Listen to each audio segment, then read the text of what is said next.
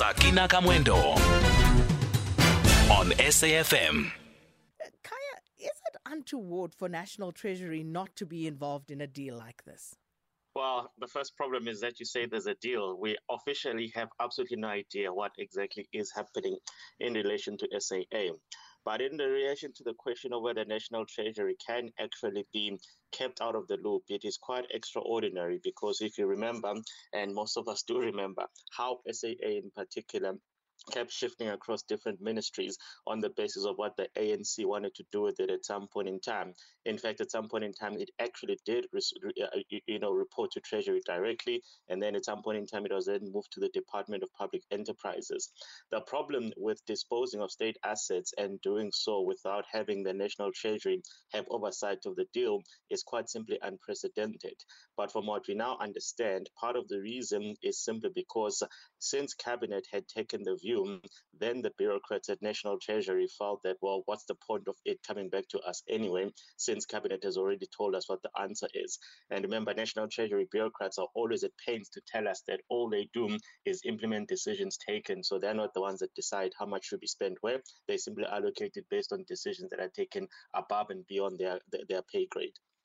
Isn't that putting uh, the cart before the horse in some way, though? Because you have, uh, as you say, you know, we don't know what this deal is, but we were told that the deal is done.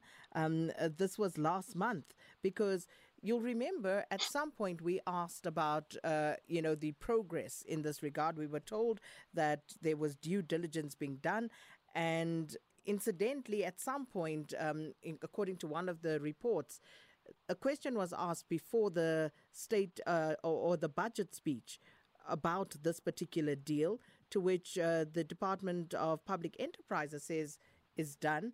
And Takatso said, well, it's in an advanced stage. But quite apart from all of those discrepancies, I mean, what are we talking about here? Because the equity partner was supposed to come in, pump in some money so that we don't, as a country, have to bail out SAA anymore. But SAA took to the skies without the equity partner.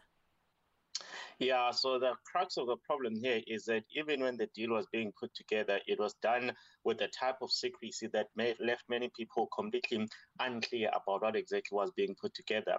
The way it was sold to the general public is that by putting together a deal of this nature, then there'll be no more bailouts. And of course, that is not necessarily correct because whatever this new equity partner does, they're unlikely to inherit historic liabilities. And those historic liabilities are going to have to be dealt with by the state, whether in its capacity as a minority partner or through a bailout through the appropriations process. So there was, the, from the very outset, a lot of information asymmetry, if you want to call it that, in relation to what was being put together and how it was being together. The problem, of course, is that the one individual at the epicenter of this, which is the Minister of Public Enterprises, is notoriously difficult to get to hold accountable in one form or another. So even today, if you ask them exactly what has been put together, why it has been put together, and how it has been put together, you are, very, uh, you are unlikely to get that type of information. And that, of course, reflects just the problem that we have with how the state finances are indeed governed. But surely that's unacceptable because at, as it stands at the moment, and you, uh, as when you speak about uh, the historic debt, and there was another tranche of money that was paid out. How much was it? Uh, Khaya, assist me. Um, uh, and this was quite recently, that had to be yeah. paid uh, towards the business rescue process. Was it around 10 billion? Uh, uh how much yeah, was that? It, it, was a bit more than that. But a bit more than that. that. we are we're no longer allowed to ask questions because the answer is always that, well, it was agreed to long before we got here. So some of these um, amounts had been uh, uh had been, um, you know, committed to in previous budgets, and all we get told is that, well, this is simply a payment of amounts that you as citizens had already committed to. So we do, unfortunately, have to work with a very, very difficult line ministry in Department of Public Enterprises, and perhaps until we had that reshuffle at National Treasury itself, we essentially saw two ministers who are not very big on being held accountable, being the ones at the at the at the forefront of this deal, which meant that many people just couldn't get the information, and here we are having to speculate many months later about what exactly is happening to SAA. But let's put all of that aside and say, okay, government will, uh, you know, take care of the business rescue process, make sure that all the historical debt is covered and all of that.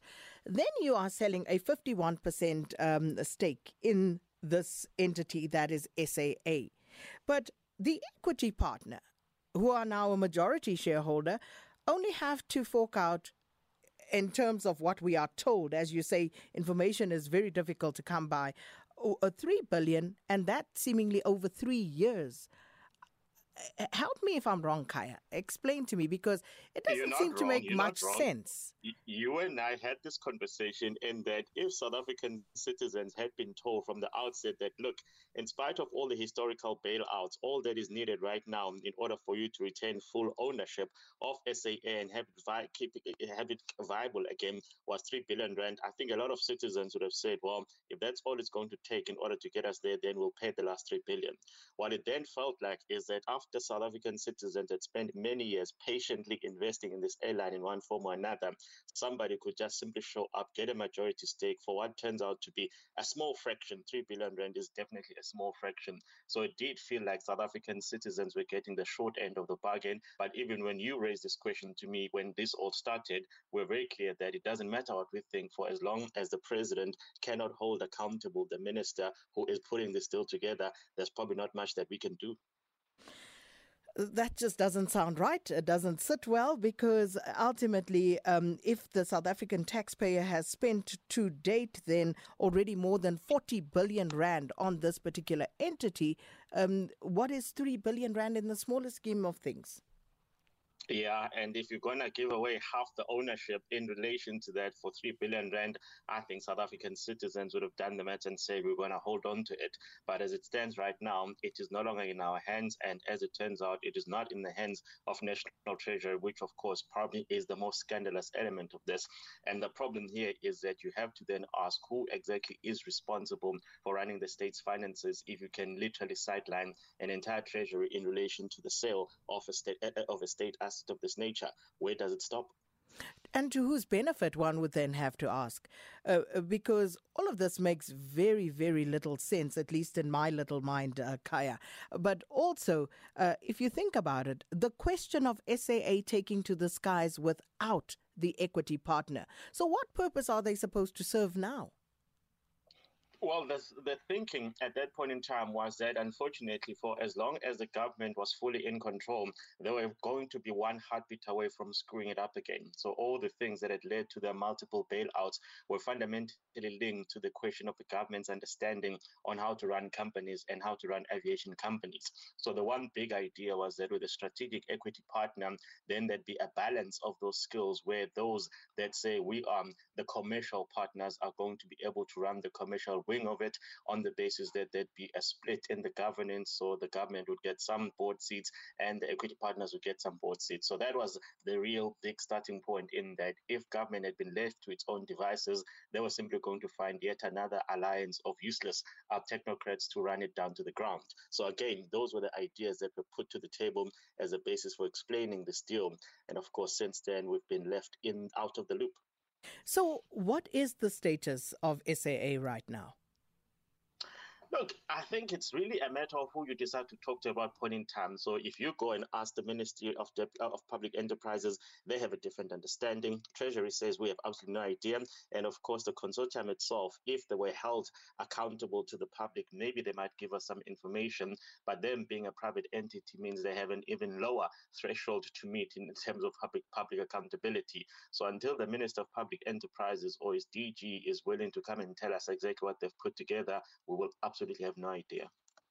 And just a final one with regard to uh, the whole uh, issue around Mango as a subsidiary of SAA. And again, Khaya, we spoke about this. We asked the question because at the time, Mango was operational. And then Jiggy Jiggy Mango is now no longer flying. They've been grounded. And we asked the question at the time what are they going to do with um, the consortium's low cost airliner and Mango in the same stable?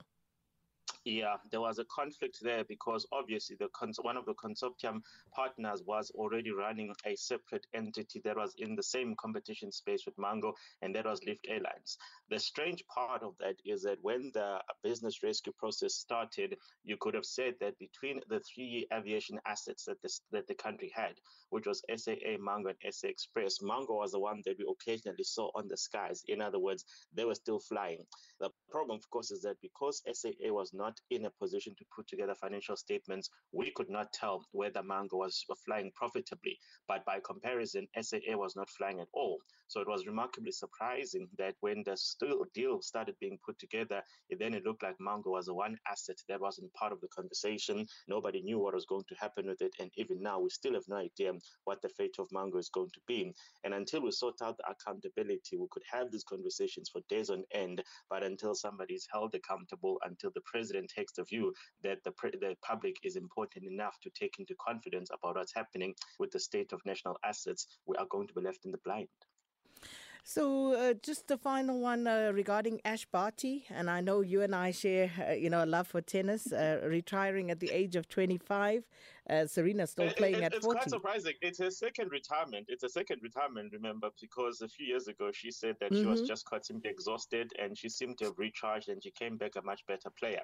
But I think it says a lot about just how difficult it has been to operate on the regular tour in the past couple of years. And for a very long time, she couldn't even access her home country because of the hard border rules that Australia had. And I think she's probably thinking ahead and say, actually, this just came, uh, it became too taxing mentally for her and she's taking a break. I don't think this will be the end of it. Well, as you say, we've been here before with Ash Barty as well. Khaya Sithole, always great speaking to you. Thank you so much, uh, Chartered Accountant Khaya Sithole, talking to us about this SAA um, Consortium matter. And this after DA, a member of uh, Scopa, Alf Lees, actually asked a parliamentary question uh, regarding the deal. And uh, the National Treasury's uh, Director General, Dondo Mogajane, uh, reportedly told uh, Scopa that National Played no role in the selection process of the preferred strategic equity partner for SAA. So they were seemingly just bypassed in all of this. Sakina Kamwendo on SAFM.